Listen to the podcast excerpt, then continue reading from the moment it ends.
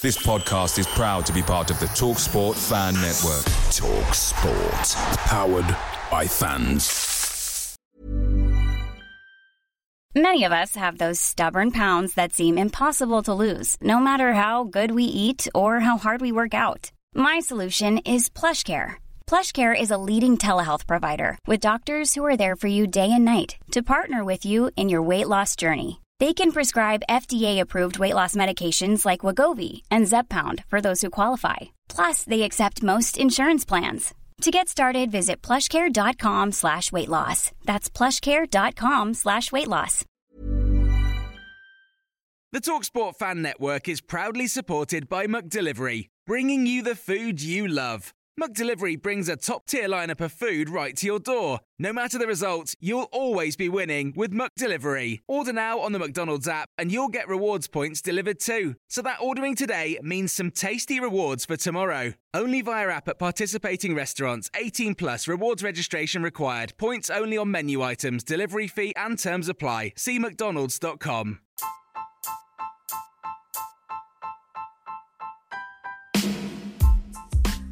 Hi everyone and welcome back to Every Step Along the Way. So today we'll look back at a poor 2-2 result versus Middlesbrough. We'll discuss the never-ending list of injuries, your fans' comments, and of course we have audio from the Sunderland camp ahead of our fixture this weekend.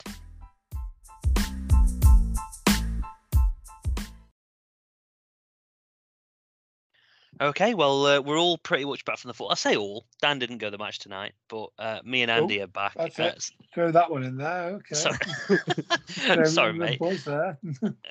So, yeah, the full-timers went tonight, and then Dan. So, either way, welcome to the pod. It's now literally 10 to midnight. I've been listening to Andy and Dan rabbit on for the last 45 minutes. But we finally got back home. Actually, gate off the parking wasn't too bad tonight. I expected worse. Although I did pay £6 for flipping parking, the robbing swines. Anyway, in more depressing news, we actually drew 2-2 tonight. But before we get into that, Dan, Andy, how are you both? You okay? Yes, I look forward to comparing season ticket cards with you shortly. Ouch. Okay, fair enough. I'll move swiftly on. Andy?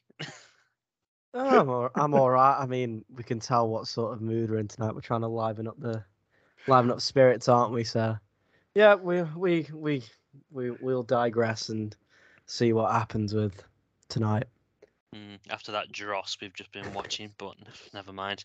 So let's just kick straight into it, to be honest, because the quicker we get over this, the better. But we do need to digest all this. So, yeah, obviously we've only been back for about an hour. None of us have seen any highlights. I know I certainly haven't.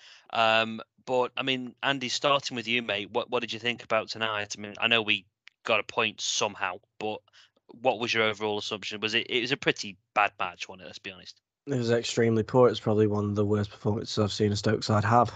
And that's a bold statement for, you know, how much little football I've watched. But I felt like we'd gone back to sort of how we were last season against Coventry and against Blackpool when we did have an injury problem. And, well, what's happened again? Confirmed by Michael O'Neill tonight. We've got an injury problem and we're 4 games into the season.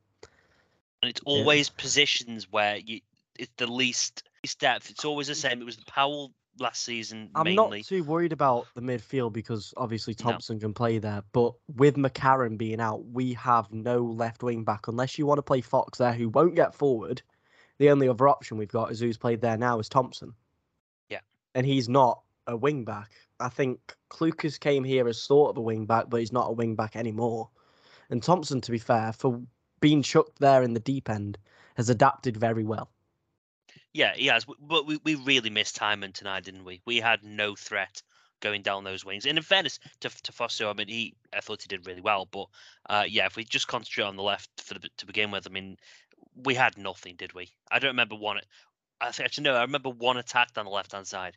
That's it. Yeah, I'll give you that. It was one of them where it's always attacking down the left. And I feel like still tonight, even though we've got Fosu, who I've described him as, you know, a timer on the right-hand side, we still seem to use the left a lot more than the right, which which baffles me. If you want to attack down the left-hand side, Fosu can play even side. Try him on the left-hand side for the second half if it wasn't, you know, working down the left in the first half, which it did do with Jacob Brown's first goal. And, you know, second for the season, Gale getting a great assist. You were in line with it. But shall we talk about the potential foul in the build-up? Potential, or do you mean the nailed-on foul? The nailed-on foul. Yeah, I thought it was at the time, mate, but you showed us a bit of a clip then before we started recording, and I mean, that's as clear as a foul as you want, isn't it? Let's be honest. I compared it to the Chelsea-Tottenham game, didn't I, where there was a foul and then 20 seconds later they went on and scored, and Nigel Pearson came out with a statement last night saying last season he was tempted at the end of the season to just quit managing and retire from it because of how officiating's been. Not because it's inconsistent, but just because of the poor decisions which keep going on tonight. It's happening more this season than it did, it feels like, for the whole of last season. And it's just gotten to the point where football isn't enjoyable to watch. Not just because we play poorly, but I feel like even for the top teams in the Premier League, it's probably just annoying to watch because, you know, the officials are just thinking they've got centre stage and they're taking everything into their own hands. I mean, the one thing I would say is, I never actually thought I'd say this. I mean, bring on VAR next season. Yeah. If it's still going to come in, it's. I mean, Dan, you may have seen the kind of our disallowed goal. Gale must be again pulling his blinking hair out. From what you saw of the Gale tackle with the goalkeeper, was it a goal or was it a foul? The keeper looks like he slips, but referees always don't think the goalkeeper gets impeded or touched or blown on in any way, and he gets a free kick, doesn't he, every time? That's been going on for years, hasn't it? You know, goalkeepers get far too much protection, really. I'm not saying we should go back to the 70s where you would sort of bundle them into the back of the net and then get a goal from it. But they've already got the extra, you know, leverage of being able to come out with their arms and stuff, and you know, win the ball. If they come out and throw themselves at the ball, then that's their decision to do that. And if there's somebody stood in the way, it shouldn't necessarily be a foul if they collide with them. I will come out and say something about it. I think the reason he went down is he knew he's made two mistakes, which have led to two goals. Yeah, I thought his positioning was awful. He seemed to play centre back half the time. Yeah. Which for a goalkeeper, I know like they like to come out, and I know he's on loan from Man City and he wants to impress Pep. But tonight was a game where he's just shown that he's not ready for the big time. No, it's probably not. One thing I wanted to ask you boys about, because I was trying to be as observant and analytical as I could so I could speak about it tonight. But I think as soon as I realised that we were getting nowhere tonight, I started to take a real hard look at, you know, how we were trying to build the play. And it was very clear that it was all coming through Taylor again. And it which isn't a bad thing at all. But one thing that really struck me was obviously Taylor's trying to thread passes through to different players, or having to lump it long because there was no one to pass it through. And our midfield was absolutely nowhere at any point. It was like we went defence, nothing, attack. That's exactly what it was. And the only time our players ever really touched it, when the defence played forward, seemingly to be when Jacob Brown was having to drop short. But the problem was Jacob Brown was being covered and he's back to goal. I mean, covered by one or two defenders. So every time Brown would pick it up, he tried to lay it off. There was nobody there. It was so strange. I was like, how have we got a midfield out there, but I haven't got a clue where they all are? It was so peculiar. And that's why we got nowhere. Bloody Sam Clucas, again. The guy shouldn't be anywhere near this team. He really shouldn't. If you would have asked me Clucas or blinking Joe Allen, it's not even a contest. Not even a contest. And people was slagging off Allen previously.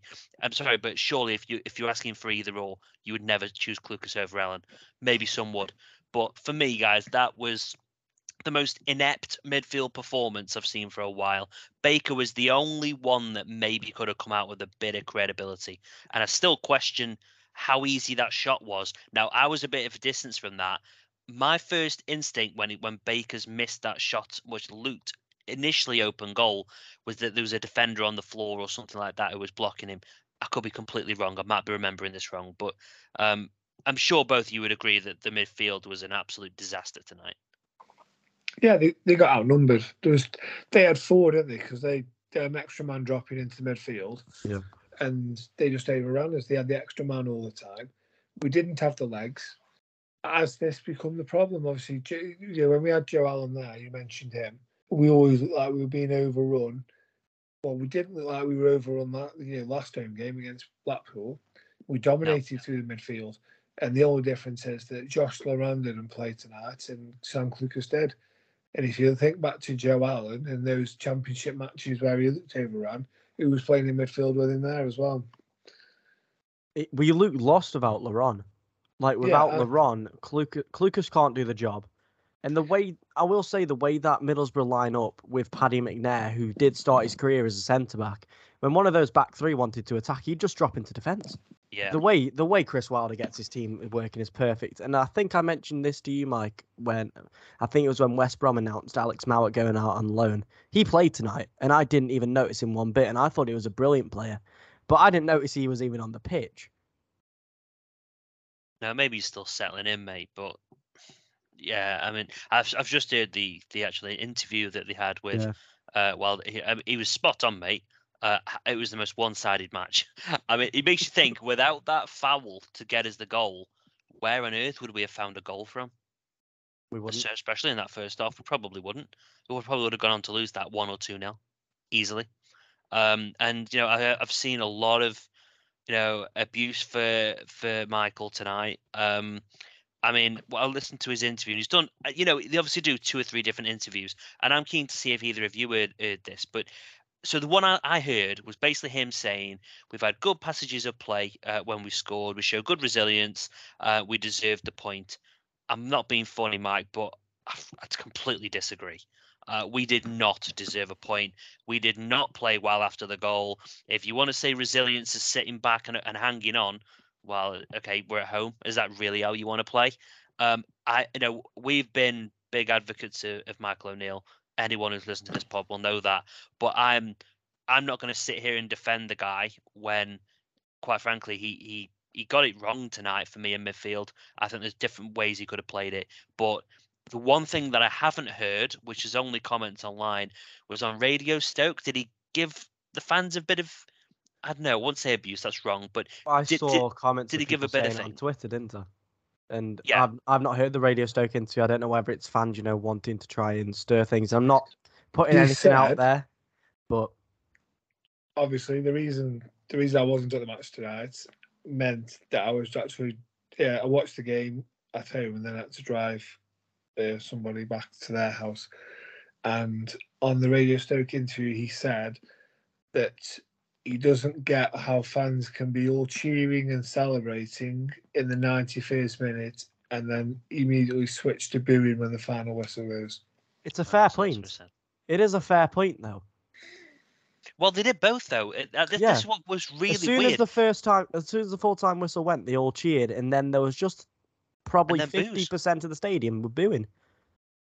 It's weird how you can cheer. It cheer does show how divided the fan base is, doesn't it, though? It does show how divided it is.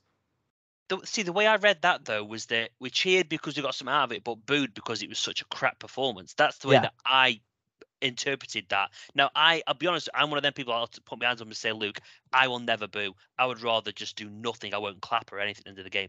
That's my protest against things. Now, everyone does things differently, and they're very entitled to do it however they want. But, yeah, I mean, Michael's got to be careful. The fans aren't exactly on his side as it is right now, by and large. So as soon as you started bashing Bojan and all that business, you know, and all that, and it turned sour, and he hasn't got much credit in the bank for a lot of people, and for some he's got none. So I mean, overall it was pretty bad. I would be extremely angry if I was a Borough fan about how my team somehow didn't get 3 points out of that. So yeah, okay, we scored a goal that shouldn't have been. Well, we've had 2 goals that shouldn't have been disallowed either previously. So you can kind of say that maybe we deserve that kind of decision. But, I mean, have you boys got anything else to say on that before we check in with Johnny from the Borough Breakdown?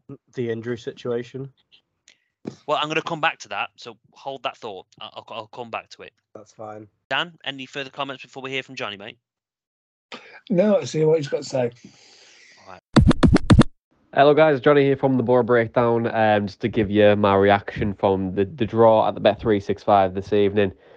I don't know how Borough haven't won it. Obviously, I thought the first goal from Stoke was a bit of a foul on Isaiah Jones, but I thought, bar that, we just dominated the game. I thought we were really, really good, played some excellent stuff, and then to get it snatched away right at the end is cruel. But, if you don't defend properly in this division, you get punished for it. And the goal was a good header from Wright-Phillips, and it's just a shame that we haven't walked away with the 3 points because we created so many chances. But either way, it's one of those games. I think Borough are going to keep clicking. I think we'll be up there coming the end of the season. But, difficult way to draw a game tonight. I thought we were going to pick up the 3 points, and I thought we were really good at times. But credit to Stoke, they kept themselves in the game somehow and managed to get a result. But thanks for having me on, guys.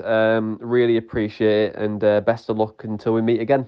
Lovely. So, obviously, Johnny, thank you for sending the audio over, mate. I'm not surprised. I'd be disappointed, like I said, to not walk away with a win.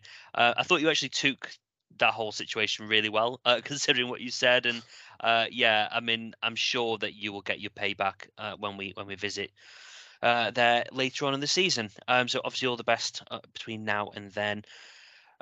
Okay, so man of the match polls. I must admit, I'm going to put my hands up here and say that I told Dan not to put a man of the match poll out. I thought we were going to get reams of abuse, but in fairness to you, mate, we actually haven't. So I will admit that I was wrong. Do you want to just give us a bit of an update on man of the match? I mean, we're going to keep getting these in through the night, but where do we stand right now?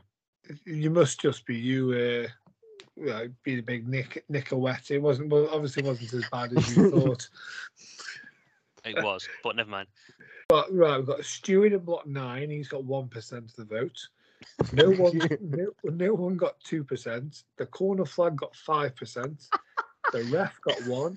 Michael O'Neill got 1%. You are joking, I take that. These haven't been added on by fans, have they? Yeah, people can add their own on, can't they? So, I've got to check whether this is going on. Daniel Kondrakiuk, I'm sorry about that if I've butchered your name, my friend. Sean Thompson, Adam Barker, Adam Clulow. I've all added them on. So, I love that, Stuart Block 9. That's great. Oh, these are actually things which have been put in. Right, so Joe Basic is the runaway. I think it's safe to call him the winner. 44% of 118 votes he's got so far. Second place at the minute is D'Margio Wright-Phillips. His cameo at the end got the equaliser. He's got 15% of the vote. And his fellow goal scorer, Jacob Brown, has 13%. Connor Taylor got 7%. And Tariq Fosu, debutant, got 4%. And then there's just ones and twos scattered around. If you're interested in who hasn't got any votes, Wilmot, Clucas, Smallbone, Campbell, Kilkenny. Ooh, Will Smallbone. I messaged you in the first half and said Will Smallbone may as well put a Middlesbrough shirt on. Bad game tonight. He was woeful tonight. Was dreadful.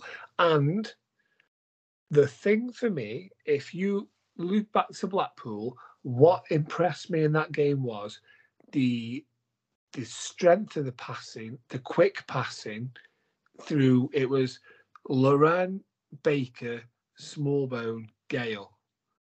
4 very good technical footballers, and they were all pass. I didn't think Laurent was involved that much, actually. It was more Baker, Smallbone, Gale. But the interchange between them three, moving the ball quickly, sharply, drilling it into each other's feet, even from short distances, laying it off to from one to another. And because they're all good technical footballers, they could do that. And that created then one of them into space to then probably feed it into time. And tonight, Will Smallbone was not on it at all. And I think that's where the midfield was really, really struggled, because every time the ball went to him, he was either unaware of what to do. Like, he didn't know whether he should pick up or whether he should let it roll to a teammate on a couple of occasions, and then they both ended up, it was Jacob Brown a couple of times, and they both ended up leaving it for each other. And then a Middlesbrough player just sort of walked through him like, oh, I'll take this loose ball then, thank you. Every time the ball went to him, it just sort of bounced off him. He just sort of stabbed it towards just general areas. He just didn't look on it at all today. And for as good as he was against Blackpool, I know we were saying, if he plays that every week, then we haven't got a rush Nick Powell back. This was the complete opposite end of the scale. And that's probably why he's on loan at Stoke and not in Southampton's team. Yeah, you've got to accept he's not going to be on it every week. I mean, for me, he's done nothing wrong prior to today. I think he definitely deserves more time. I mean, again, we'll come on to injuries in a minute, but Nick Powell's going to be back in a few weeks, so he needs another good couple of performances, to be honest, because there'll be a bit of a clambering if we're not getting results for Powell to come back in. So yeah, okay, interesting. I thought Basic got the man of the match. I mean, he was all right. I wouldn't personally have given him man of the match. Did you notice that they didn't announce a man of the match day at the game? Yeah. See, I told them they shouldn't have done. Yeah. But no, I thought... I think last time they did that was when we lost like a 3-0, wasn't it? And then they did in the end at like the 95th minute, and everyone was like... It was Sam Clucas or something. Everyone was like, how's he got it? So they probably learnt from past mistakes, but... Well, I'm going to vote for the corner flag, mate. I think that I thought it, stood strong, didn't let anything get past it. It was spot on. But no, I actually went for Fosu. I thought Fosu did great, considering the guy's only trained one day. Okay, lovely. Well, just in terms of a few comments, so as you'd expect, we got bombarded with comments, to be honest with you. So I'm just going to pick out the kind of first four or five that I come to. So first thoughts from Ben Burgess. So he says, Fosu, what were our first thoughts on him? I think we've kind of just said that, really. I thought we did pretty well. Has anyone seen our midfield? No, not a clue where they are. Squad depth issues? Absolutely. We're starting to see those now. And still no plan B after 6 years. Made changes, but nothing changed on the pitch. Beginning to lose faith personally. When you see three midfielders stood in a line, not marking and watching a game, it's worrying. Connor says, am I the only one who isn't buzzing about Delap due to the fact it'll mean next to no playing time for D'Margio? Which is an interesting comment. Dan Gator, why on earth have we got back three in the box on a goal kick? We're playing five at the back for a home game, constantly inviting pressure. We've no threat. Smallbone had a shocker. Boring football. John Farrar, played by far the best team so far in Borough. Fosu, Gale, Brown, Baker, Thompson and Jags were okay. The rest of the starting side looked way out of their depth. Ty and D'Margio gave us a bit of energy. We have a lot to do with our key players and need a few more in. I don't think I can disagree with too much of that anyway. I think the whole comments around, obviously, the three defenders in the box, I think that's become a lot more commonplace. In fairness, the fact that the attackers can't get into the box, I think with teams like us where we're trying to play it out from the back, I think that's just commonplace. So I think we need to get used to that. Better than a keeper just kicking it long every single time. But I get your point. Okay, well, I think it's pretty much time to move on, unless either of you boys have got anything else to say. I've got a quick final comment. So when Delap does come in, if he does come in, even though it's a done deal, what happens with D'Margio? He'll go out on loan, I think. But after his impact sub tonight, and apparently subs are going up to 9 on the bench, do you want to send him out on loan? I wouldn't. I think he offers you something different. And if you need to change formation or, you can have that free roaming player, then he's worth having. The problem is with D'Margio, he doesn't fit into our setup as a starter. Yeah, that's the problem we've got. That is the problem. If we're playing wingers or we had a midfield where we could have somebody has a free role, which we can't really afford to do at the minute, then I think, okay, but there's no place for him. So I personally would keep him. I think it'd be stupid to send him out on loan. We don't have enough depth in that attacking midfield area as it is. And also, again, he showed he can just float in at the back post and get one in. So, I think it'd be a bad decision personally. Cool. Okay. Right. So let's move on to the kind of news-ish section. So we'll have a look, obviously, at the kind of transfer rumours, some injury news, and I'll look at the under-21s as well.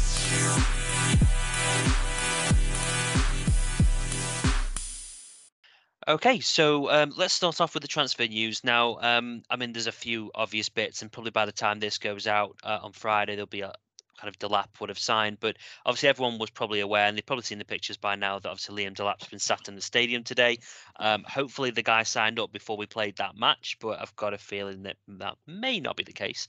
So hopefully he's not going to do a George Burley and leave the stadium and never come back. But I'm assuming, boys, that I mean, other than the fact that it's going to create a real headache for who's going to play up front, but I'm assuming both of you are more than happy with this one. You've got to be, haven't you? We need a target man. Apparently, the only lack in his game is what Pepper said, is that it's holding up the ball.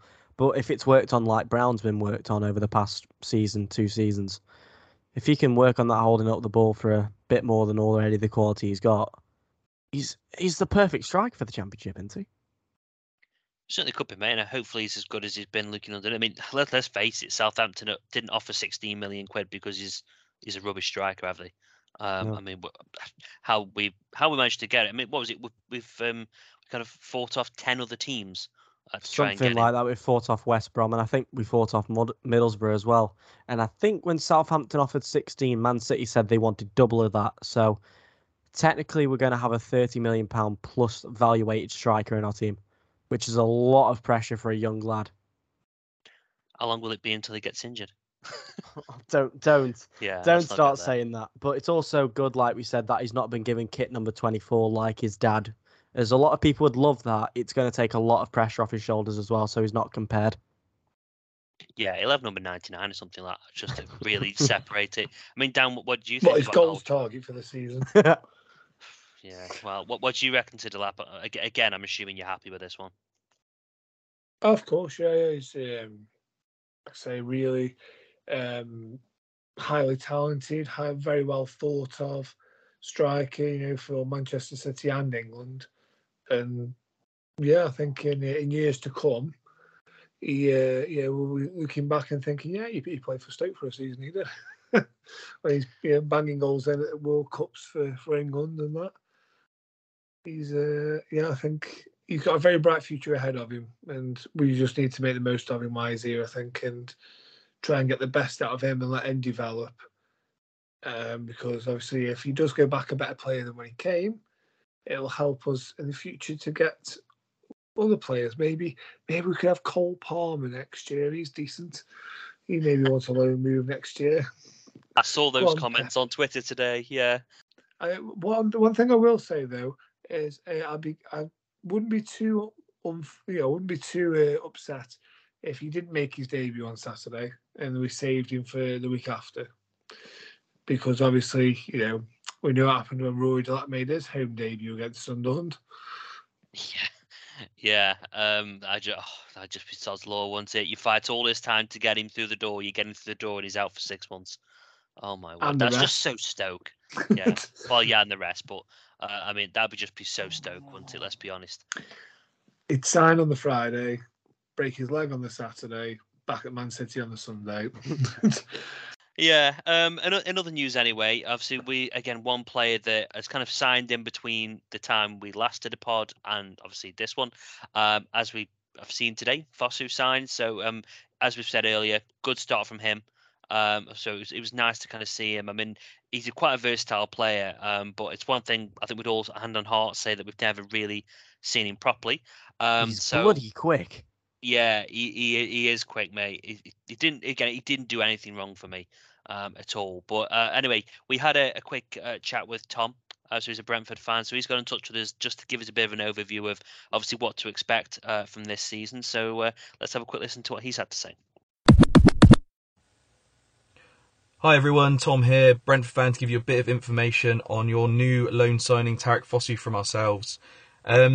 Signed him originally from Oxford United about 3 years ago. First season, barely played, mainly as a squad player, but our second season, the season before, in our last season in the Championship before we've gone into the Prem, played a total of 39 games, started 19 of them.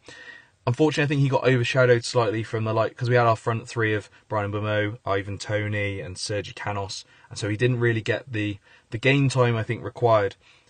Throughout that season, played so many different positions, an incredibly versatile player. He played left wing back, right wing back, and also played through the middle as well. So I don't know where he's going to be playing for Stoke, but he could be playing in a number of positions. I think my preferred position for him when I watched him was probably on the left wing. I think he's got really good talent, really skillful player, can definitely create goals and definitely cause problems for defence running down the wing. He hasn't really had a chance, obviously, last season.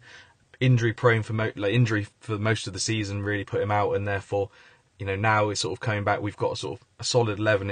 It's hard for him to struggle to get in the team. I think he needs to go out and get the game time, and hopefully he'll get that with Stoke. I think it's a really good signing for you guys. Hopefully he'll play really well this season, score you lots of goals, get you lots of assists, and hopefully we'll see you guys in the Premier League soon.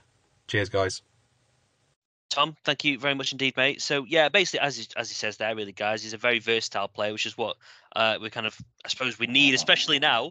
We need someone who can play in defence, midfield, striker, goal, wing back, everything. So, I mean, to be fair, his name is probably going to come up in a few different positions this year. But, yeah, so I thought it was quite interesting as well how he said he quite fancied him on the wings. Maybe that adds a little bit more context as to why he's probably playing wing back in terms of, you know, we're just going to try and score more than the opposition, and that's going to be our mantra. We can't defend well enough, so let's just try and score 3 if they score 2. The old Johan Boskamp approach to things. Well, cool. He is a winger, though, isn't he? He is a winger by trade. So he's a winger and attacking midfielder. That's the thing that people are saying we're playing 5 at the back. We haven't really. We've been playing 3 at the back and 5 in midfield this season so far. And having Fosu, I mean, yes, he was very defensive today, but you think he can't train much. And tactically, he's not sort of, you know, he's a left winger. He has to play the right hand side and where's the wing back as well. Yeah. So, you know, it's going to take, he's probably a bit unsure as to how far forward he needs to go. But yeah, Jordan Thompson again. He's a midfielder playing. So it's people saying, "Oh, we were playing 5 defenders." That formation isn't a defensive formation played correctly. I think when Harry Souttar's played in the middle of that 3, it's a completely different formation to the one we're playing currently. Whether we should be playing it currently is another matter. But we'll move back onto that shortly, I'm sure.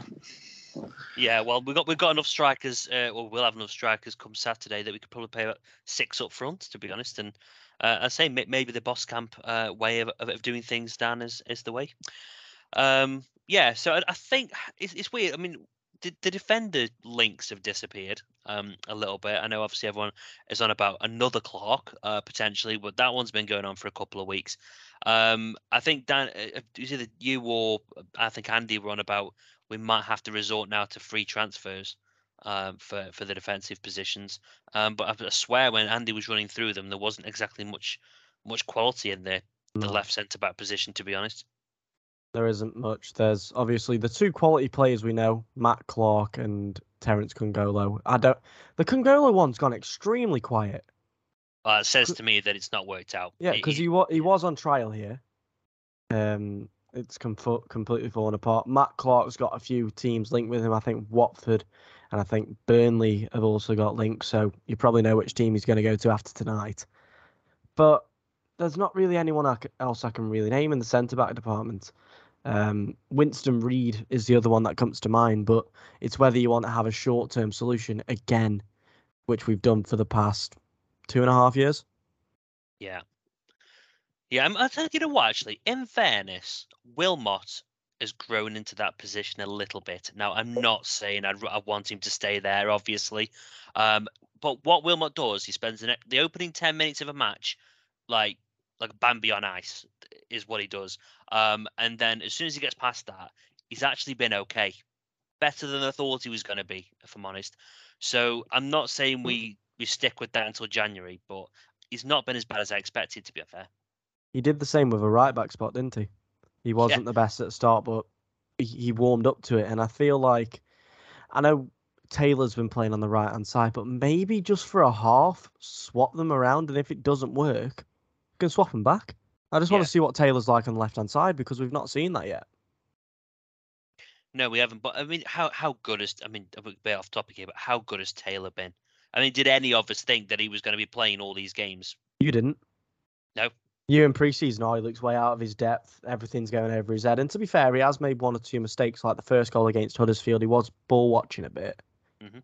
But everything we created from defence came from him. It always does, hasn't it? I mean, Jags has done nothing special. Nothing bad, but nothing special. I mean, Wilmot, again, isn't doing much. Taylor is our only defensive outlet. I mean, I can't wait to see when Souttar comes back to see how that all shapes up. Obviously, he's going to replace Jagielka, no doubt, but we're going to then have two ball-playing central defenders. I mean, that could be really good. But again, we need to sort that midfield out. Doesn't matter how good your defenders are if there's no one to actually receive the ball. But you're right, mate. I didn't rate him in pre-season. I think from what we saw in pre-season, I think it was a fair comment to make at that point. But yeah, I'm really happy to see him doing well. So. Injury news. Oh, Christ. Oh dear. Yeah, okay. So let's just run you through the main injuries that we know about. Obviously, Nick Powell, long-term, he's going to be back in 2 weeks' time, I think you said, Andy. Yeah, that's when he's probably started training, probably 3 or 4 till he's back in the matchday squad, just to be safe, because we know what happens when we rush Nick Powell back. And the question is... So you're talking after the international break, then? Yeah. So obviously Powell, I'd say the question for me with Powell is, if Smallbone just gets back to his good decentish form, where does Powell fit into this? Rotate them. Yeah, maybe one away, one at home. Maybe if Lawrence still injured, Smallbone just plays a little bit further back. Yeah. And Baker plays the defensive midfield because he is normally a centre mid, Smallbone. But Powell can also play centre mid, so maybe those two just play a bit of a free form. If Smallbone goes forward, Powell just stays a bit further back and vice versa. Or you just go the old-fashioned route and say, whoever's playing best has the shirt. It's their shirt to lose. And then they've got to keep their standards up. And the person who's coming on, if you bring the other player on for the last 10, 15 minutes, they know they've got to make an impact to try and get the shirt off the guy who's starting. That's how you raise standards with football. If a player knows that he's not playing the next game, but he'll play the one after, where's his, how are you supposed to inspire him into performing to his best? Yeah, I agree. Yeah. I think Smallbone will bounce back, because when he came off that field today and he walked past the booth and where I sit, he looked despondent and knew he had a bad game. He knew that he needs to improve on himself, and he probably will bounce back if he plays against Sunderland. Yeah, I think so, mate. It's going to be interesting to see what happens when he comes back, but having a fit Nick Powell is never going to be a bad option. Next one on the list, Harry Souttar. Yeah, back in October. I can't wait to see Harry back, but I think, again, he's another one that's going to need time. We can't expect him just to come back in October and be the old Harry Souttar. I think that's completely unrealistic. So I'm looking forward to seeing him back. I can't wait to see him and Connor Taylor together. Really can't. I mean, they can help each other. I mean, they're both only still very young, so they can help each other develop. But again, that will lower our average age in our defence to probably about 15. So that's good to see. So you mentioned. So what we're saying is Powell's back after the international break. Souttar's back after the World Cup break. Yeah, pretty much, to be safe, I'd say. Yeah, December time before he's properly fit and. Yeah. Raring to go. I think he's doing basic training at the moment, but he'll be properly first team training, getting back into it in October. I don't, unless he's trying to make the Australia squad for the World Cup. No, I can't. no, but to be fair to him, how many opportunities is he going to get to play to World Cup? None, probably. So, if he can, and obviously the Australian manager said, didn't he, when he got injured, it was a big blow for them. He's the best defender on their continent. I generally have a feeling that if Harry Soutar's back fit and in training, Australia might generally just select him because they know how good a player is. Yeah, and I'm thinking if he's going to the World Cup, then Stoke will probably play him because they're thinking, well, he's going to be playing anyway. But if not, might be worth just leaving him and then giving him a couple of behind-the-closed-doors friendlies. Just because obviously I imagine that the first-team squad will be playing like the odd friendly or two while the World Cup group stages are on. He's still eligible for the... He could probably drop to the 21s to start recovery as well, couldn't he? Properly. Yeah, plus you can play over 8, 4... Is it 4? 4 over 8? 3 or 4? 4, yeah. Over 8 players, anyway. But yeah, I think, like I say, especially if he's not going to go to the World Cup, then I'd seriously not give him a minute of combative championship football until after the World Cup. Yeah, fair enough. And a couple of other players to mention. I said a couple. So obviously Dwight Gale's got an early kind of doubt for Sunderland, but I think he's probably been taken off as a precaution. So we'll see how he fares. Either way, I think we've got cover for that, so it's not the end of the world. And then the three other more, let's say, longer term on top of the others. Obviously, Clark, as we know, is going to be out for 6 weeks. And then the brand new, fresh injuries, just to top everything off for this week. Timon, 4 to 6 weeks. Lawrence, 6 to 8 weeks. So our attacking threat gone down the left. What seemingly has been a bit of glue holding us together in midfield and Lawrence gone for 2 months. And again, is that before they're back actually raring? Maybe the way that they've done it's the 4 weeks for timing could be back into training, then playing in 6 weeks. But the one thing I'm going to say is before people say, oh, why don't we play McCarron? I think Mike can say the answer to that. Lightweight and not good enough. He's also injured. And he's injured, yeah, obviously. So yeah. I think we've got Thompson. I think you've got him confused with Kilkenny there, haven't you? They're both very similar. Yeah, I keep doing that. The other thing, I don't know if you noticed, but when Fosu went off, he was limping. And don't. But I looked at him and thought, oh, he looks injured. He's limping. And but then the board went up for him and off he went. And I imagine he's probably maybe just cramp. Because obviously he hasn't played, has he, in a while, and then he's gone straight into a game. And it was, what was it, about 80 minutes, 78 minutes when he came off? Yeah, he played 78 minutes. Maybe he was just cramping up a bit. It was like, it was sort of like one of those limps where you just sort of like, ow. Oh. So maybe that's what Gales is. I was trying to get off the sofa the other day, got up, and I had cramp. I mean, I understand exactly what he feels. Anyway, let's move on. So, Dan, under 21s, I believe they played Monday night, I think. Yes, so obviously we've signed a few new players over the summer. They started the league campaign on Monday night, a trip up to Newcastle. And there was three debutants who actually joined on the day. So they signed for the club on the day, played in the evening, and we went and won 1-0. With a goal from Ben Kershaw, who was actually one of the signings who'd signed earlier on in the day. So yeah, it was a lovely finish as well. Very composed, ball come to him, edge of the box, and he sort of faked initial shot, got himself, touched it to the last, got himself a bit of room, and then just bent it straight in the top corner. Another one of the guys signed was actually Anderson. So it's Edwin Anderson, a Swedish youth international, and who signed him from Chelsea.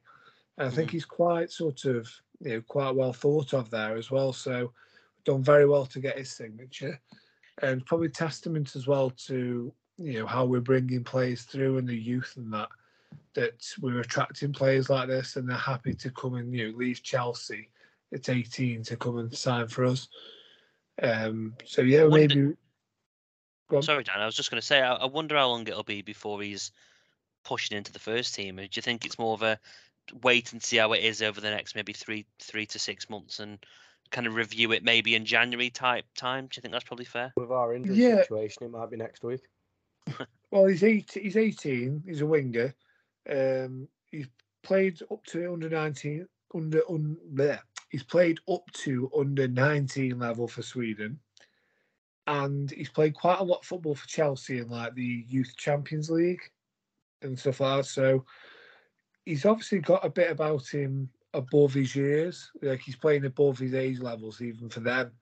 So it'll be interesting, like you say, is under 21 football. How long is he going to be at under 21s before he's excelling and pushing for a place around the first team squad? Because I know that obviously Stoke have been really good at getting players in and around the first team for training.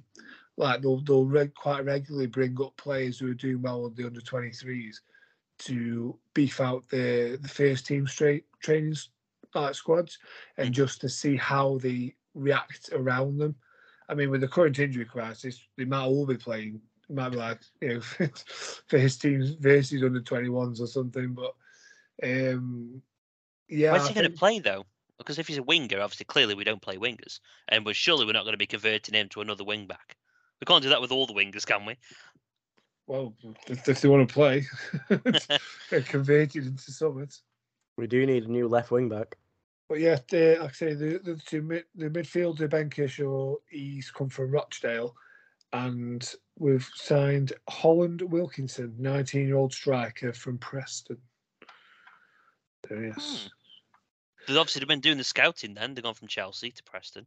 So, yeah, there's plenty going on in the youth scouting network anyway. So, but yeah, it was interesting. Obviously, Eddie Jones played in that under-21 side. Blondie was in goal. Dehaney played right back. So yeah, there's, like I say, a few names who've been, you know, either been out on loan or been in and around the first team as well. I wonder that you mentioned. Oh no! Horrible thoughts just crossed my mind, Dan. No, I was going to say Dehaney right back and put Fosu on the left wing back. Then that was the first thing that's jumped into my head. If Fosu's more left, it might need to be used at this point. Yeah, or do you give Eddie Jones a massive promotion and put all that pressure on his shoulders? Mm. Unfortunately, he went to Hartlepool and couldn't get a game there. So I'm not convinced I would give him much chance yet. It may be just didn't suit him, and he may, but I think he needs another loan to go and get some games because obviously he did not benefit much from going there. No, and clearly if he goes on another loan and doesn't play again, he's probably going to be released before long. So we'll see. Right. Okay. Anything else we want to discuss before we look ahead to Sunderland this weekend? No. I'm good. I think we've got everything covered there. We've brought everybody up to date. All right. Cheers, mate. Andy, anything from you? No, seems pretty decent. We've mentioned about the injury situation, and everyone and anyone pretty much could be promoted. Me, you, and Dan could probably get into the team at this point with the injury situation. So I feel like we're good. Lovely. Sounds good to me. Right. Let's have a look at Sunderland this weekend.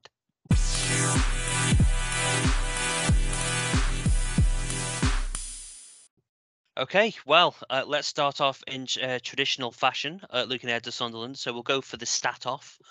I think Andy went first last week. So, Dan, I'm going to let you go first with your stats for Sunderland, mate. Okay, thank you very much. So, last 10 home games versus Sunderland. So this is dating back to 2005. We've got a pretty decent record. 1-6, drew 3, lost 1. We've actually scored 11 goals and conceded 5. So we don't have many goals in games versus Sunderland, but we do seem to come out on the right side of them. I know in a few of them games as well, Sunderland would actually have been like the higher ranked side, if you like they'd be going for promotion in the Championship and we would have been mid-table. So I know it's sort of swapped around in recent years, but yeah, if you go back 15 years or so, there was definitely they were considered a bigger club than us, weren't they? In terms of getting out of this league. Looking at where we are, obviously results haven't been great, have they recently? So we've got 4 points, which is 2 more than we got from the corresponding fixtures that we've played this season. So last season's games against the same opposition. We are 2 points better off this season than we were last, which is surprising, really, isn't it? We must have had a tougher start than we thought. However, 4 points is actually 6 less than we had after 4 games last season when we had 10, and we were in 18th place, which is 15 places lower than we were at this point last season. So all's not rosy, no. In that respect. As for the referee, it's Oliver Langford this week. He's refed us 14 times. We've won 4, drew 3, lost 7. He's given us 23 yellows, 1 red, and 1 penalty. So yeah, he doesn't seem to be card happy in that respect. 1.5 yellows a game. It's not massive, is it? No. He did ref us a couple of games last season. He refed us when we beat Nottingham Forest 1-0, when we had that lovely team goal that error, everybody touched the ball and then Timon smashed it into the bottom corner. But the last time he refed us was a 1-0 defeat away at Bristol City, where he sent off Joe Allen late on. So that's his one red in these 14 Stoke games. Incidentally, any other looking at other games he's refed us, there was the, remember when we beat Leeds in the Carabao Cup when Nathan Jones was the manager? Yeah. Beaten 7-6 on penalties. He was the ref that night. Okay. He didn't do too bad of a job then. No. But yes, that is me for this week. Oh, okay. Not bad, Daniel. Not bad. Andy? So this is the first league meeting between Stoke and Sunderland since the 2016-17 Premier League campaign, where we won both of those meetings that season. Adding to that, Sunderland have only won one of their last 10 league visits to Stoke, which Dan meant. And that one win that they did have was in February 2012, thanks to a goal from none other than Mr. James McLean. Stoke have lost 63 of the 138 league meetings with Sunderland.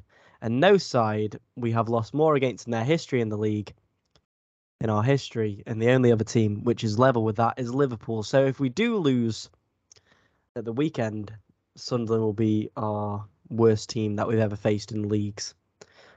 Sunderland manager Alex Neil has won both of his away league matches against Stoke in the Championship, where he won with Preston in 2018-19 and 2019-20.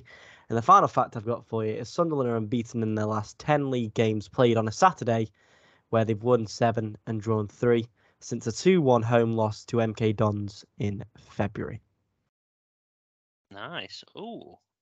I think I'm going to call it a draw. Some good stats there, boys. Well done. I had to count how many games we played against.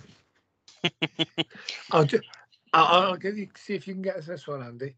You know how you said last time we played them in 2016, we beat them home and away? Yep.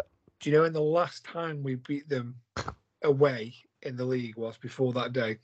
It was in the 90s. 97. 1993.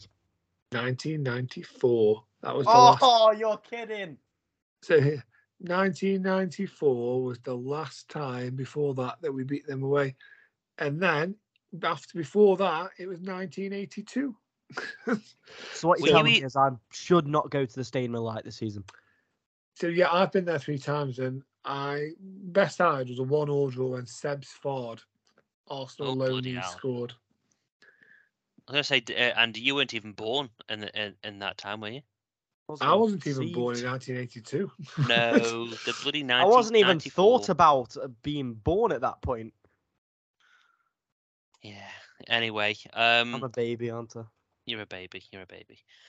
Anyway, so to be fair, Mike, to make you feel really old, Andy wasn't even born when Goodjohn was in charge. I know, that's scary, isn't it? Stop it! You know what? I'm resigning. I'm resigning right here and now. No, I'm joking. Oh no, please don't. I love it. I love it too much here. Please don't. You'll be missed. Please don't go. Okay. See you in a bit. Sorry. Anyway, as always, we like to treat you full of audio, and we've got 4 pieces of audio tonight. So, Sam from the Roker Report podcast, I'm sure you've seen them. They've been on the Sunderland Till I Die documentary, etc. So, Sam's kindly popped us over some audio to see what we've got to look forward to this weekend. Hi, lads. Sam here from the Roker Report podcast. Just looking to give a quick insight into all things Sunderland ahead of our game at the weekend against yourselves. So far this season, we've played 3 games, and we played Coventry on the opening game of the season on a Sunday, 12 o'clock kickoff, 40,000 at the Stadium of Light. It was a great occasion, and the main thing we took away from that game was we didn't really look out of place against an established Championship side, really. I mean, the jump up from League One to the Championship is quite big nowadays, and I think that was the main thing our fans were worried about. So we drew the game, then moved on to Bristol City, where we got our first win in a great game for the neutrals, really, in a 3-2 win. Our new signing, Ellis Sims, got off to a great start, scoring 2 goals on his debut. Ross Stewart got off the mark, getting the winner. And then last Saturday we played QPR at home, and with the old adage of a game of two halves, I've never really seen a game quite like it. I mean, we absolutely dominated the first half and large spells of the second. QPR had a few injuries. They were missing Chris Willick and the like, and we just dominated them. Sims scoring on his home debut, continuing his form from the week before. Stewart scoring as again, going 2-0 up and cruising. And then in the last sort of 10 minutes of the game, just sitting back a little bit too much maybe, but it still took a top corner free kick from Chair. And then I'm sure you have all seen, and I'd rather not talk about for too long, but QPR's goalkeeper then pops up with the equaliser, and then to make matters worse, goes down the other end and pulls off a spectacular double save to deny us the 3 points. So if that isn't the most Sunderland sentence I've ever heard, I don't know what is. But once you've had a few days to sort of sleep on it, it's a good point, you know what I mean? We're a newly promoted side from League One. We've come up through the playoffs, and to be unbeaten in the season at the start of the season, I think is we would have all taken that. So in terms of how we're set up, we're playing a 3/5 at the back with wing backs, but our wing backs at the minute are wingers, so we're using Lyndon Gooch and Jack Clark. So while it's quite good going forward because it's quite attacking, it going the other way, it is quite difficult for them to defend one-on-one because that's just not their game at all. But we're at the minute we're playing the two strikers of Sims and Stewart, and they're doing really well. So we're looking good. We're scoring goals. It's just going the other way. It's looking hard to keep a clean sheet. But like I said earlier, we're a newly promoted side, so we just need to find our feet more than anything. Prediction for the game, as always. Head says 2-1 Stoke, 2-0 Stoke. Heart says 1-1 draw. So I'm going to go 1-1 draw, but I think it'll be a really difficult game for us. Yourselves are a very established Championship side looking to kick on, and made some excellent signings so far, particularly up front, and hopefully the ex-Newcastle striker doesn't score, but I think Sunderland fans will definitely be expecting that going into the game. So cheers, lads. Thank you. Okay, Sam, thank you very much indeed, mate. I think you've been extremely complimentary by saying that you think we're going to win. Maybe you'll screw up a jaw. I think you're probably not aware of just how many people that we've had injured. If you're listening to this, then you now know how many people we got injured.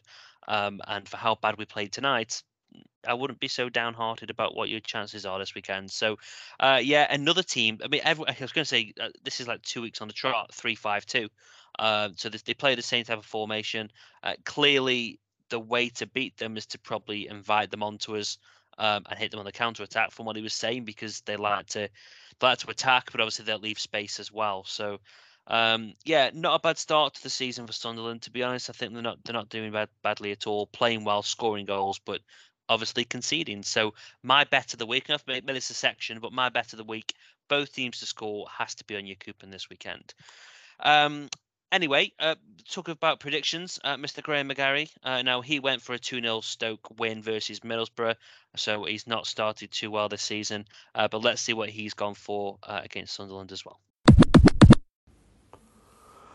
Hello there once again, you Potters predictors. Well, it's getting tougher, isn't it, as the days go by and the games go by. Stoke City just don't seem as though they can get on a winning run. But there was a bit of fighting spirit there to come back in midweek and get that draw against Middlesbrough. Well, it's still the northeast, Wearside, Mackens, call them what you like, area of the country that you face this weekend when Sunderland are the next visitors, of course, to the Bet365 Stadium. They found it tough but performed admirably well at Bramall Lane in midweek. They were down to 10 men for a long period of that game, and perhaps they felt a little bit unfortunate, didn't take something out of it. But they settled well to moving back up into the Championship, and it's going to be a tough test for Stoke, who are not playing with hardly any confidence whatsoever. But can they just see out a Saturday afternoon and make it a good weekend for the Potters fans? Go on then, let's make it a good weekend. Stoke 1, Sunderland 0. Lovely, cheers Graham. Obviously 1-0 prediction, mate. So yeah, I don't know about that. I've just said both teams to score. So I think you might be onto a loser again this week, Graham. But either way, mate, thank you for sending it across. So, boys, team predictions. Now, I mean, God knows what's going to happen with this because, again, injuries galore all over the place. But, Dan, I'm going to come to you first, mate. What's your team prediction and also scoreline prediction, please? The manager needs to change the formation at this point. We're not in a good place, are we? There's people dropping like flies. We've got very, we're really struggling here to sort of put a credible team together in certain positions. But then, because of the recruitment, if we do change, particularly the defence, and go to a flat back four, we haven't really recruited for that, have we? We haven't got the players to play, fullbacks now. No. So yes, it's very difficult. I want to play 4-2-3-1, but the issue I've got is I can't find a left back. Morgan Fox, unfortunately. That unfortunately is the person who's in my team currently. So what you're telling me is Michael O'Neill needs to go into the loan market or something to get a left back or a left wing back. Right. Go with me with this, right? Joe Basic in goal. Okay. Ben Wilmot at right back. Okay. Connor Taylor, Phil Jagielka centre backs. Okay. And Fosu left back. He's left footed. He'll attack. He's got pace. So Kyle Walker's got pace and is good at attacking. So he can do it in the Championship, I've decided. You won't complain about game time on loan, will he? No. As long as he stays fit, he'll get game time. Centre midfield, I'm going for Lewis Baker and Jordan Thompson as my two in midfield. Both good on the ball. I think there'll be a nice partnership together. Means Sam Clucas doesn't have to play. Will Smallbone, he's not going to be playing in my team here today. I don't know where I'd fit him in, as well as the four I've got up further up the field. Those four being Jacob Brown on the left, got Tyrese Campbell on the right, and then I've got Liam Delap sort of playing a little bit deeper with Dwight Gale up front. I think Delap can be a sort of Nick Powell type figure, where we can run the game through him. I think he's quite good in the air, but he's got a bit of a more physical presence than the other strikers we've got. So we have sort of got options there, haven't we? We can sort of, play into him, or we can also play into feet. I think from the bits I've seen of him, obviously, it's not at a sort of... He hasn't played much to professional level, has he? He's been more sort of youth football than that. But he seems to be a very clever forward, and obviously he's very technically gifted. Obviously, that's goes without saying, doesn't it? So I think we can make the most of him by surrounding him with pace and attack in Campbell and Brown and Gale. So, in terms of talking about, let me get your scoreline prediction before I move on to mine. Sorry, what scoreline are you going for? I don't know why, but 3-1. Okay, you're not going to make me make another weird noise, are you?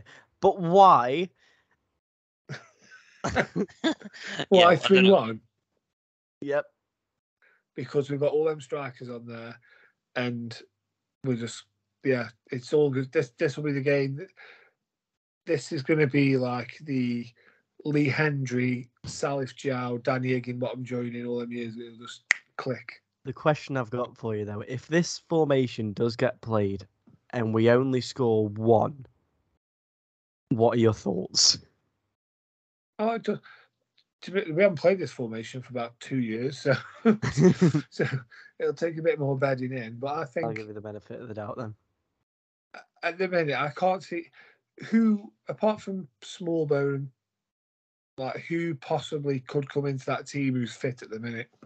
Sorry, Dan. I was just gonna say I don't disagree with you. I think it's a good team to go with, but you're on about who to bring into midfield. So I've kind of ripped off your thoughts from last week in a way with mine, right? So Brown at wing back. So which I think's harsh considering he scored 2 goals, but just hear me out. So yeah, I agree. Change of formation is probably the way to go. I've done my team based on what I think Michael will do, to be honest. So 3-5-2. Now think of your midfield as a Christmas tree. Okay, so we've got obviously Wilmot, Jags, and Taylor. Speaks for itself. Yeah, so we've got Thompson left wing back, Brown right wing back, and then we've got Baker in the midfield with Fosu alongside him. So Fosu on the left hand side of that kind of Christmas tree. Delap is the other attacking midfielder slash deep line kind of striker, and then we'll have Gale and Campbell up front together. So yeah, settle back three, Christmas tree midfield, and Gale and Campbell up front. Do I think he's going to do it? The only change I've got with that is you could switch Thompson and Fosu around. Depends how he wants to play. I wouldn't mind either way. Yeah, exactly. You could do either of them, and they could both keep switching and changing, which obviously adds an extra dynamic. So, I mean, yeah, Luke, that's what I hope we would do. I don't think for a second he'll do it. I think he'll not want to remove Brown from being up front at all, to be honest. But we'll see. We'll see. My prediction, 1-1. I think Delap will start on the bench and he will come on and get the equaliser, having gone 1-0 down. Yes. Andy, I mean, you've kind of alluded to your team, I think, a little bit. But I've made one or two changes. Oh, go on. So, you know how you said, oh, ride with me on this. I think mine, I normally go for Michael O'Neill's going to play this. I've changed it a bit. I've kept the formation. I've kept, you know, the sort of Christmas tree that you've got. But I've gone with Basic in goal. I've gone with Fosu at left wing back and Wilmot at right wing back. Okay.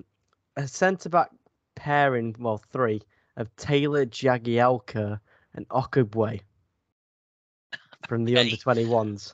Now, I've been to quite a few of the under 21s games, and he's solid. He is a pretty good defender. He's been on the bench, I believe, once or twice in cup games. I've seen him travel. He's a strong defender, and I feel like I want to see Taylor on that left-hand side. And to be fair, if it doesn't work, Michael O'Neill can, you know, sub on Sparrow at half-time and put Wilmot back at right centre-back. So it's a bit of an experiment. But then midfielder... Irish under 21, isn't he? Irish under 21. Yeah, Irish under 21. So it's not like he's, you know, just a random under 21 centre-back that we've got. He's got a good character about him. And he reminds me in a way of Nathan Collins. And we brought Nathan Collins into the team at an early age. And look what he's doing now for Wolves and Republic of Ireland in general. So that's my back line. Midfield three, I've gone with Thompson and Baker a bit further back like you, Mike, and Smallbone further forward. I feel like tonight was just a bit of a fluke in the ability he's got. And then up front, I've gone with Delap and Brown. Okay. Yeah. Yeah, no arguments for me again, mate. I think there's a few different ways we can go with this. We haven't got too much choice, but what's your scoreline prediction? You stole mine, but I've got to stick with my gut and go 1-1 draw. Okay, it was you stealing me, so yeah, 2 weeks in a row you're doing it again. Okay. I changed on my predictions video to a 1-1 draw, and it was a 2-2 draw tonight. So, well, whatever you do, it could on YouTube, change again. YouTube is irrelevant. We're talking about a podcast. People listening to this want to know the comparisons on a podcast. You know what? I'll go 2-1 Stoke then. How about that? There you go, 2-1 Stoke. Well done, mate. So I'm the only one who's got us down for not winning. Brilliant.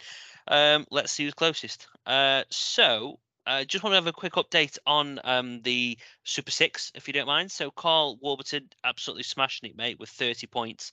And just great. I think you got like 4 correct scores and the rest of it was made up with the correct results. So obviously really good kind of done one from there. The others haven't really changed actually very much. So you get Glenn Goodwin, Kevin Shuffbotham and Luke Jones, the joint second on 27 points. And would you add believe it, we've got Mike, Dan and Andy all joint 69th on 14 points. Nice. So yeah, we're not doing great. And I think we're going to skip Gaffer updates this week because I just haven't done very well. I will say one thing about it. I've dropped from 5th to like 34th. Excuse me, we are not skipping Gaffer updates. Just because you're rubbish. Just because you're in the pretty much bottom part of the table, Mike. Purely because Joe Williams has got 285 points and he's in first place. So it would be unfair on Joe. Not to say well done, That's a great start to the season. In second place, Steve Bruce, even though he is an anchor with a big head. He's on 277 points in second place. Has he got Liam Delap in his team by any chance? Not yet. Otherwise, he scored no points, would he? In third is Jack Curran. He's got 262. So well done to them three. They're in the medal position so far. As for where we are, well, 23rd, leading the way for this podcast, is Andy. 26th is myself. It's a very competition with me and Dan now. And then if you move on. If you add our position together and add a few more, you get to 54th, which is where Mike is. Out of how many, Dan? 54th out of 53, I think. Oh, my word. What did I say, though? I said this at the very beginning. Don't count on me to do anything in fantasy football. You know what? You're just going to come top five at the end of the season. I'm calling that now. Well, I must admit, my excuse is I did change a lot of players and I lost some points because I withdrew a lot of players. So You are 54th out of 59.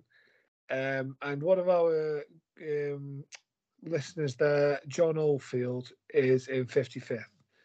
With the same amount of points as yourself, so I know he's very good and very vocal with us on Twitter, and he very interact with John quite often. So yeah, give him a shout out there. So thanks, John, for making me not look so bad. I don't know whether that's a dig or a thank. It's kind of a bit of both, to be honest. Yeah, thanks, John. You keep doing badly, mate. Please. Okay, yeah, so we'll see what I do next week. I need to have a look at that team. I think I have to make more subs now after these bloody injuries. You're going to have 0 points at the end of next week. Yeah, it looks that way. Okay, well, we're not doing a quiz this week, Dan. It's bloody gone past 1:00 in the morning, mate. I've not got the energy. So whatever you've got, save it, please, because I'll start crying. You might make a new one at this rate. He might do. It might be the amount of points. Hang on. Actually, I was going to say the amount of points lost from winning positions. We almost started that run today, didn't we? But yeah, let's forget that. So, is there any other things you want to discuss before we go? The women's have completely sold out for the Lionesses game. Have they? Yeah, every ticket has been sold out. I got mine on July. I sadly didn't get mine. Damn it. July the 6th, I got mine. I'm no bandwagon jumper. I was there before those Euros started. That's my bad. I've been waiting for Josh to tell me. He said he wanted to go, and I've just asked him the other day, do you still want to go? And he's like, I'm not sure, Dad. So, okay, well, there you are. Decision's been made for you. So that's a shame. But, oh, well. That's actually just a very quick one. Is that going to be televised? I'm assuming so, isn't it? Yeah, it'll be on some channel, isn't it, somewhere. It's closer to ITV, maybe, BBC. Okay, well, I think that's pretty much it for this kind of pod then. So is that back-to-back 2 pod weeks I think we've had? Well, 3 pod, actually, because if anyone hasn't watched it, or listened to it, rather, Dan and Andy put together a kind of season preview, so it was a bit of a deep dive into each club. So if you've not listened to that and you want to just kind of catch up on each individual club, who's signed, etc., feel free to check that out if you haven't already done so. And I don't think we've got a... Just to say on that note as well, if you are thinking, I don't want to sit and listen to Dan and Andy waffle on for an hour and a half, me and you speak very little on there, don't we, Andy? Most of it is done by supporters of each club. We got a supporter from each club who sent in, a couple of minutes on. Basically, they did all the work, and we just sort of sat back and then just read out the transfers and said where we thought we finished. We introduced it, we explained it, they analysed it, and yeah. It is a fairly interesting listen. I've listened to it back, even though I hate the sound of my own voice. But I've listened to it back, and it's fairly interesting to see how some teams think they're going to do this season. And then you hear some of our predictions, and one or two are looking very wrong for me at the moment. I said, like, Hull 21st, and they're currently sitting second. But give it time, mate. They won't be there at the end of the season, don't you worry. I think... so you're saying there's a chance there's playoffs for us? Well, all three of us had Stoke finishing in the same position, didn't they? Yeah. Wow. Well, Yeah, we'll see how that one pans out. I mean, we'll start to catch up on our prediction table and stuff like that, won't we, Dan, in the next few weeks? I think early days at the minute, so we'll leave that. We'll do it every quarter of the season. Yeah, we'll have a look. I mean, I'll be bottom of that probably as well, so... Whatever. Anyway, let's call it a night. It's time to go sleep. I got work in the morning. So thank you, boys, for obviously joining us again. Let's hope we can actually talk about a win for once come Sunderland. And yeah, I don't think there is a midweek match, if I'm not mistaken. So there'll be one pod next week. It's normal time. Carabao Cup round 2. So we haven't made that because of Morecambe. So thanks for that. Yeah, that players back. Can recover. Well, nobody that actually means any use to us, to be honest, mate. But yeah, so again, thank you to everyone who's listened. If you haven't followed us on the social media channels, again, go to the Facebook group. Just type in Every Step Along the Way. And of course, on Twitter at Every Step Along. Away days are great, but there's nothing quite like playing at home. The same goes for McDonald's. Maximise your home ground advantage with McDelivery. Order now on the McDonald's app. At participating restaurants, 18+, serving times, delivery fee and terms apply. See mcdonalds.com. This podcast is proud to be part of the TalkSport Fan Network. TalkSport. Powered by fans.